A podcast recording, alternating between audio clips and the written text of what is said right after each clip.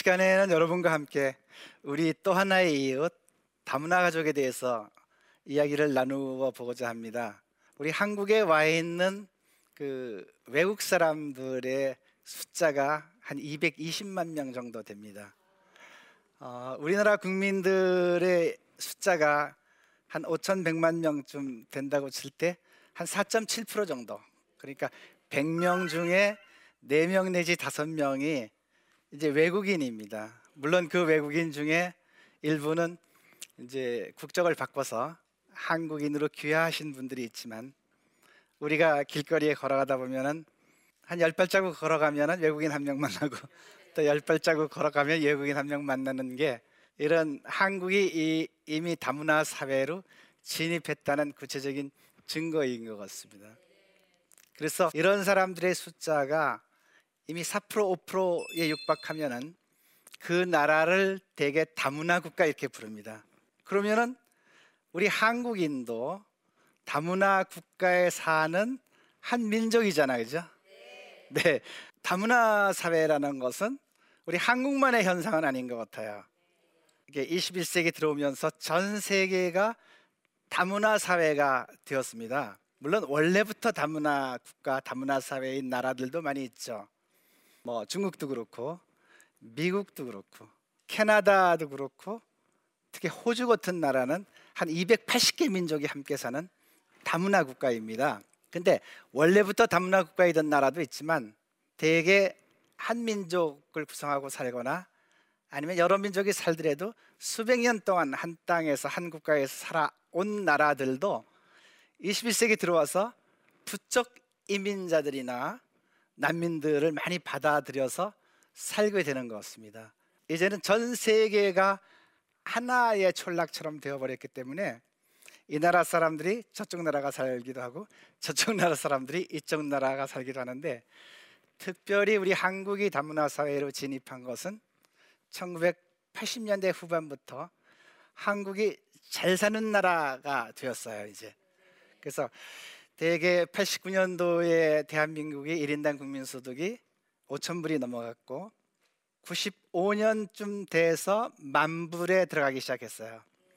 그 유엔과 세계은행은 1인당 국민소득이 만 불이 넘어가면은 가난한 나라 명단에서 뺍니다.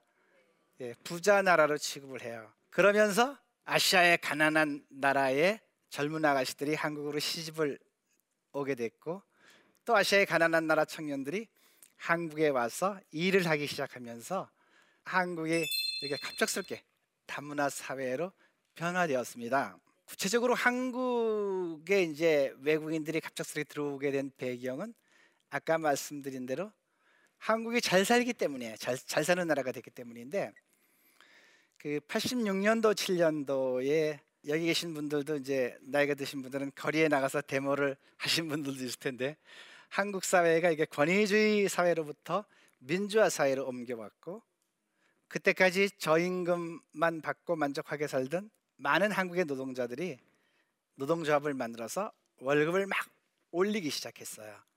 그러면서 이제 한국 청년들은 소위 3D 업종 위험하고 지저분하고 힘든 일은 안 하기 시작했어요. 그러니까 이제 한국의 중소기업들은 노동자를 구할 수 없어요. 그렇게 이제 외국인 노동자들이 한국에 막 밀려 들어오기 시작했고 그 당시는 노동자란 말보다는 기술을 가르쳐 준다고 설득해서 한국에 데려와서 월급도 안 주고 용돈만 주면서 하루 종일 일을 시킨 적도 있어요. 최근에 와서는 우리 농촌에 농사지을 젊은이들이 없으니까 또 바닷가의 어부들은 배를 타고 나가서 고기를 잡을 한국 젊은이들이 없으니까 외국인들을 또 이렇게 도입해서 농사를 짓고 고기를 잡고 하는 일이 많아졌어요. 그래서 이때부터 한국도 이제 막 다문화 사회로 진입하게 되었습니다. 아, 이 도표는 그 지금 이제 4월인데 한 네 달 전 통계입니다. 그래서 한국에 들어와 사는 외국인들이 218만 명. 그 중에 우리와 함께 영원히 살아가야 될 이민자들은 결혼 이민자들입니다. 그래서 제가 결혼 이민자들의 통계를 봤더니 다문화 가족 신부 숫자가 한 15만 명. 그리고 어, 우리 한국에서 이제 다문화란 말을 쓰기 시작한 것은 정부가 2000년대 초반에 다문화 가족 지원법이라는 것을 만들었어요. 그 전에는 한국에 시집 와서 사는 사람들이 한국에 와서 일하는 청년들이 아무리 힘들어도 국가가 관심이 없었어요. 그냥 중소기업들이 부려먹는 일꾼으로만 생각했어요. 근데 2004년 5년이 지나면서 아, 우리는 노동자 노동력을 수입했는데 노동력만 온 게 아니라 우리가 사랑해야 될 사람들이 왔구나. 우리가 사랑해야 될 우리의 이웃 청년들이 우리나라에 와서 사는구나. 이걸 깨닫기 시작했어요. 그래서 정부는 다문화 가족 지원법도 만들고 외국인 외국인 노동자 고용 등에 관한 법률도 만들고 그 제한 외국인 처우 기본법이라는 법도 만들고 막 법을 만들고 정부가 예산을 만들기 시작하면서 그때부터 다문화란 말을 쓰기 시작했어요. 그래서 여러분들이 생각하는 다문화 가족 하면 우선 아시아적 가난한 나라에서 한국인 남편 따라서 한국에 와 사는 신부 이런 이제 느낌이 있으실 거예요. 근데 그뿐만 아니라 외국인 노동자도 다문화 가족이고 주한 미국 대사도 다문화 가족이고 넓게 따지면 한국에 와 사는 모든 외국인이 다 다문화 가족이다. 예. 그러면은 이제 다문화 가족들 그러니까 결혼 이민자들, 한국에 사는 난민들, 외국인 노동자들이 한국에 와 살면서 겪는 어려움들이 어떤 건가? 라는 것을 조금 정리해 봤어요. 어, 여기 보이는 사진은 베트남 한 명은 베트남 아가씨고 한 명은 태국 아가씨인데 제가 한 7년 전에 이렇게 합동 결혼식을 시켰어요. 그래서 두 쌍은 한국인 남편을 만나서 지금도 아주 행복하게 살아가고 있습니다. 어, 다문화 가족들이 한국 와서 느끼는 것들은 혹시 여러분들이 외국에 유학을 가, 가셨다거나 외국에 여행을 가면 제일 불편한 게 뭐예요? 말이 말이시잖아요, 그죠? 가장 어려워하는 건 언어예요. 언어. 예, 한국에서 영어를 기가 막히게 잘하는 뭐 서울대 영문과 학생도 외국에 유학 가면은 몇 년씩 영어 때문에 낑낑대고 그 고생을 합니다. 아, 두 번째는 인종차별입니다. 혹시 뭐 이렇게 미국이나 유럽가 살아보셨던 분들은 기억하시겠지만 조금 백인들이 우리 차별하잖아요, 그죠? 그러면서 우리는 또 아시아 지역에 우리보다 가난한 사람들을 차별합니다. 저는 인종차별을 얘기할 때마다 다른 사람을 차별하는 것은 차별받는 사람이 열등해서가 아니고 내가 교양이 모자라서 예, 내가 모자라서 내가 인간에 대한 사랑이 부족해서 이웃에 대한 사랑하는 마음이 내 몸에 부족해서 내가 저 사람들을 무식하, 그 무시하고 인종차별하는구나 이렇게 생각하시면 정확히 맞습니다. 여러분도 가슴에 손을 얹고 한번 반성해 보시면 어떨까요? 혹시 그 이웃 결혼 이웃에 사는 우리 결혼 이민자 세대가 좀 무시한 적이 있다면은 여러분도 반성하셔야 될 것 같습니다. 그렇지만은 한국에 와 있는 많은 다문화 가족 자녀들이 벌써 커서 시집장가 간 자녀들도 많이 있고 저렇게 한국 군인이 되어서 우리 한국군의 안전을 지키고 있는 다문화 가족 자녀들도 있습니다. 어, 우리 한국은 그 처음에는 우리가 노동력이 부족해서 또 결혼하기 힘들어서 외국인들을 받아들이기 시작했지만 여러분들이 잘 알다시피 금년도에 한국인의 합계 출산율 결혼해서 평생 낳는 아이의 숫자가 1.05명입니다. 네, 세계에서 가장 낮은 숫자입니다. 저도 두 딸이 있는데 결혼시키고 두 명은 낳아라. 그래야 본전이다. 그랬더니 이제 두 명씩 낳아서 네 명의 손주가 있습니다. 근데 보통 한국의 청년들이 뭐 본인의 잘못보다는 사회가 아이들 낳아서 키우기 너무 힘드니까 아기를 한 명밖에 안 낳습니다. 그러니까 계속 한국은 어쩔 수 없이 외국 이민자들을 받아들이지 않으면은 경제력도 국방력도 또 세계적인 한국의 어떤 위상도 브랜드 가치도 지킬 수 없는 나라가 되어버린 거예요 이제 예. 그러면 이왕에 우리가 다문화 다인종 국가가 된다면은 우리도 호주처럼 그것을 귀찮아하기보다는 우리 우리나라 발전을 위한 어떤 창조력으로 원동력으로 승화시켜서 한국 발전에 귀중하게 사용하는 게 좋잖아요, 그죠? 예, 그것이 지금 정부나 우리 국민들의 중요한 과제인 것 같습니다. 예, 그러면은 한국은 2016년 그러니까 지금으로부터 벌써 2년 전서부터 생산 가능 인구 15세에서 64세 인구가 줄어들기 시작했어요. 초등학생들 숫자는 10년 전보다 30%가 줄었어요. 그러니까 이제 한국은 이민자를 받아들이지 않으면은 인구가 점점 줄어서 한 500년 후에는 한국의 사람이 살, 살지 않는 불모지가 될 수도 있어요. 그러니까 우리는 우리가 원하든 원치 않든 이제는 이민자들을 받아들이지 않으면 안 되는 나라가 됐어요. 그래서 지금은 이미 이민자를 받아들이는 게 좋다, 뭐 받아들이지 말자 이런 논쟁이 상당히 사회에 있지만 그런 논쟁을 할 시기는 이미 지났습니다. 어, 제가 이제 국제법으로 본 이주자의 권리에 대해서 굳이 말씀드리려고 하는 것은 1948년도에 유엔은 2차 대전의 비참한 그 참사를 겪으면서 다시는 이제 우리가 이런 이런 비참한 전쟁을 하지 말아야 되겠다 이런 생각을 하면서 각국 대표들이 모여서 세계 인권 선언이라는 걸 만들지 않습니까? 세계 인권 선언은 다른 말로 표현, 표현하면은 이 75억 인류 모두가 지켜야 될 인류 보편적인 가치를 담고 있습니다. 그래서 세계 인권 선언에 보면은 모든 인간은 태어날 때부터 평등하고 존엄한 권리를 갖는다. 하나님은 흑인이든 백인이든 이 세상에 딱 내보내면서 하나님의 숨결을 불어 넣으셨잖아요. 그죠? 하나님의 형상을 입혀서 보냈잖아요. 그럼 하나님의 숨과 하나님의 형상을 입은 사람 중에서 얼굴이가 까맣다고 천하고 얼굴이가 하얗다고 귀하고 그럴 리가 없잖아요. 그렇습니다. 그래서 그래서 인간이라는 이유만으로 하나님이 부여하신 귀중한 인격을 갖고 있다. 인종 차별 절대 안 된다. 그가 어떤 종교를 갖고 있든 어떤 직업을 갖고 있든 어느 나라 사람이든 남자든 여자든 노인이든 젊은이든 어린이든 인간의 모습으로 세상에 태어난 사람은 다 존엄한 가치가 있고 그 존엄한 가치를 존중해 줘야 되고 인정해 줘야 된다. 그게 우리 성경의 진리인 동시에 유엔에서 제정한 인권 선언에 나타나 있는 인류 보편적인 가치입니다. 예. 그래서 우리가 이주자들을 대할 때, 외국인 노동자들을 대할 때 그런 인류 보편적인 가치 기준으로 대할 때 여러분 자신도 이렇게 신앙심이 그 높아지고 또 세속적으로도 교양이 높은 사람, 문화적인 수준이 높은 사람이 될 뿐더러 세상의 평화도 함께 우리에게 찾아올 수 있습니다.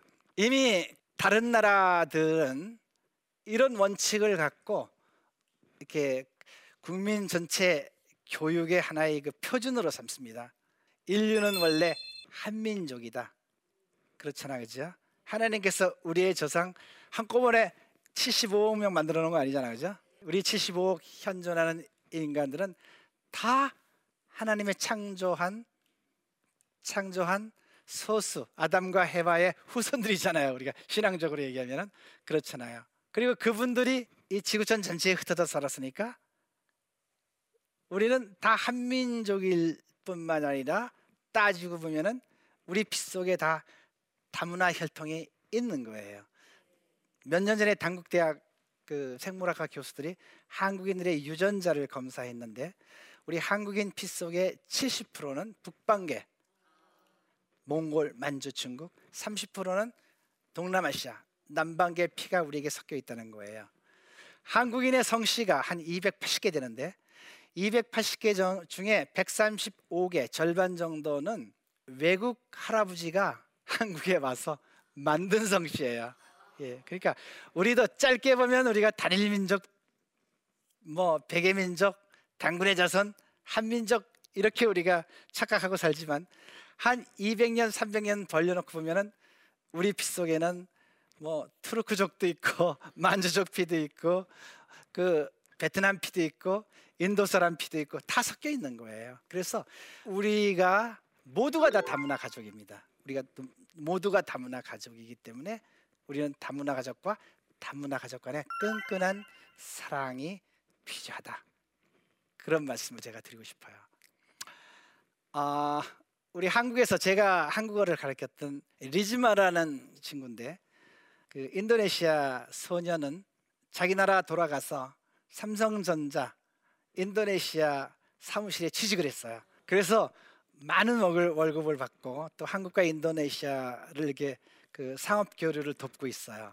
베트남 친구인데 부흥선이라는 친구는 베트남 호치민 대학에서 건축학을 하고 일자리가 없어서 한국에 와서 외국인 노동자로 일하면서 돈을 벌어서 일을 돈을 벌어서 베트남에 갔어요. 한 3년 전에 한국에 왔어요. 저를 만났어요. 부흥선 씨 요즘 하는 일이 뭐예요? 어, 저요 요즘 건축회사 만들어서 오리온 공장, 한국 오리온 오리온 제과 베트남 공장을 제가 지금 짓고 있습니다. 그렇게 자랑을 하더라고요. 정말 가슴 뿌듯했어요. 이렇게 가난한 나라를 열심히 돕고 또 자기 나라에 와 있는 이민자들을 잘 배려하고 이런 나라들일수록 소위 그 나라가 수준 높은 나라로 인정을 합니다. 그것을 우리는 브랜드 가치라고 그러는데 우리가 다문화 사회에 대한 배려, 가난한 나라 이웃들에 대한 원조, 도움 이런 걸 많이 줄수록 그것이 우리 돈이 나가는 거지만 거꾸로 한국의 브랜드 가치를 높여서 한국의 경제를 부흥시키는 걸로 우리에게 보답을 해주는 것입니다. 그런 것들을 우리는 이제 공공 외교라고 그러죠. 네. 그래서 저는 그 제목을 또 오늘 마지막 결론도 이제는 우리가 원하든 원하지 않든 한국은 이미 다문화 사회가 되었고 다문화 사회는 좋은 거다. 그리고 이왕에 우리에게 온 다문화 사회, 우리의 행복과 우리나라의 발전을 위한 좋은 문화적인, 과학적인 그런 컨텐츠로 활용했으면 좋겠다.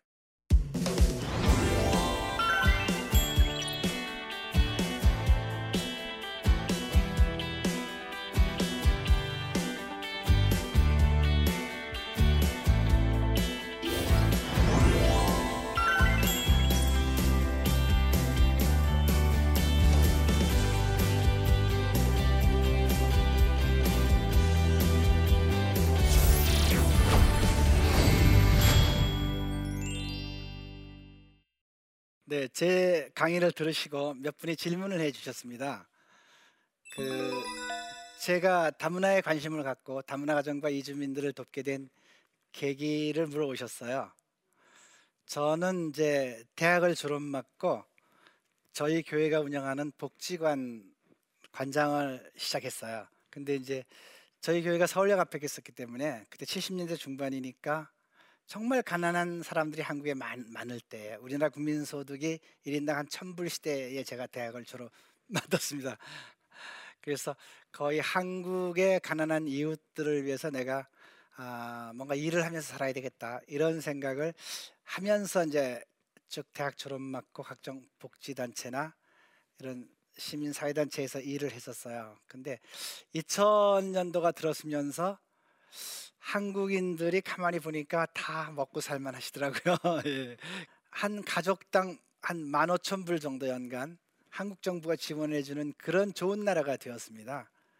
그래서 어, 더 어려운 사람들이 누굴까 이렇게 생각을 하다가 제가 그 2004년도에 사단법인 세계 설림회라는 해외 원조 단체에 취직을 했습니다. 사업국장으로.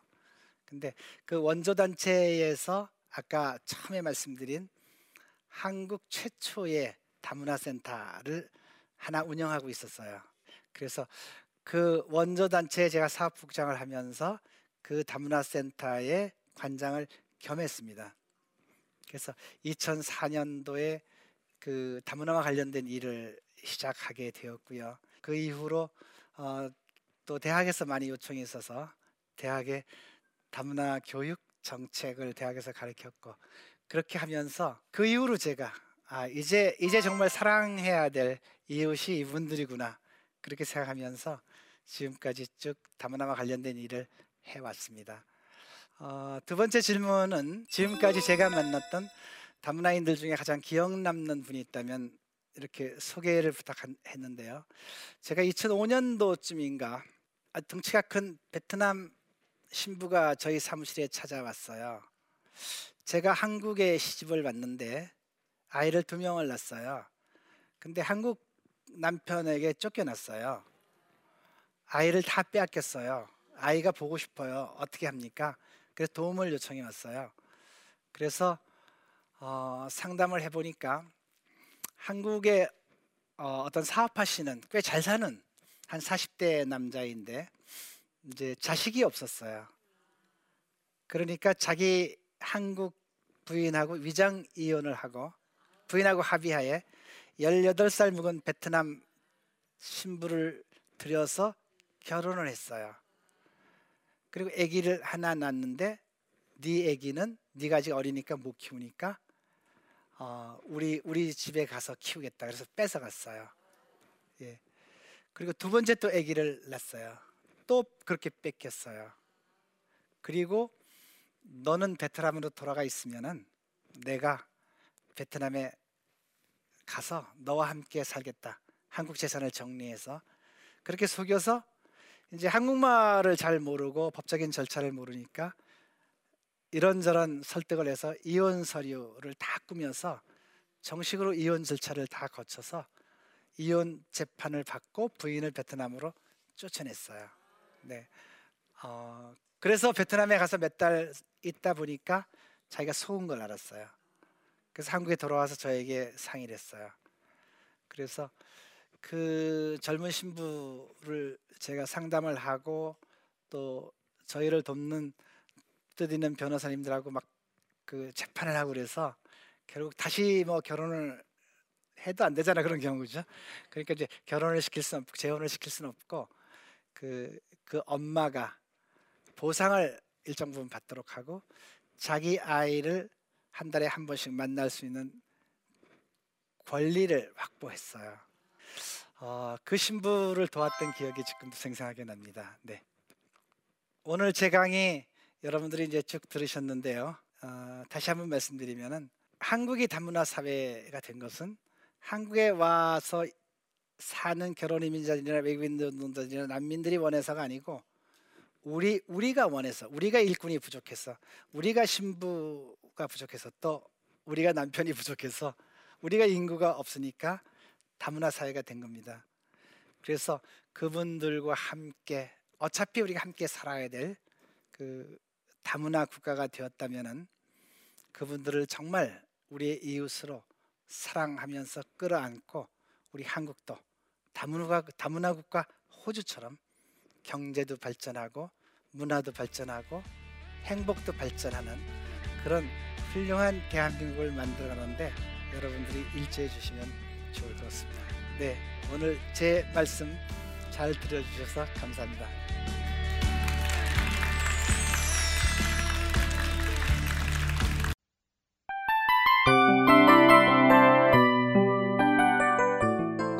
이 프로그램은 청취자 여러분의 소중한 후원으로 제작됩니다.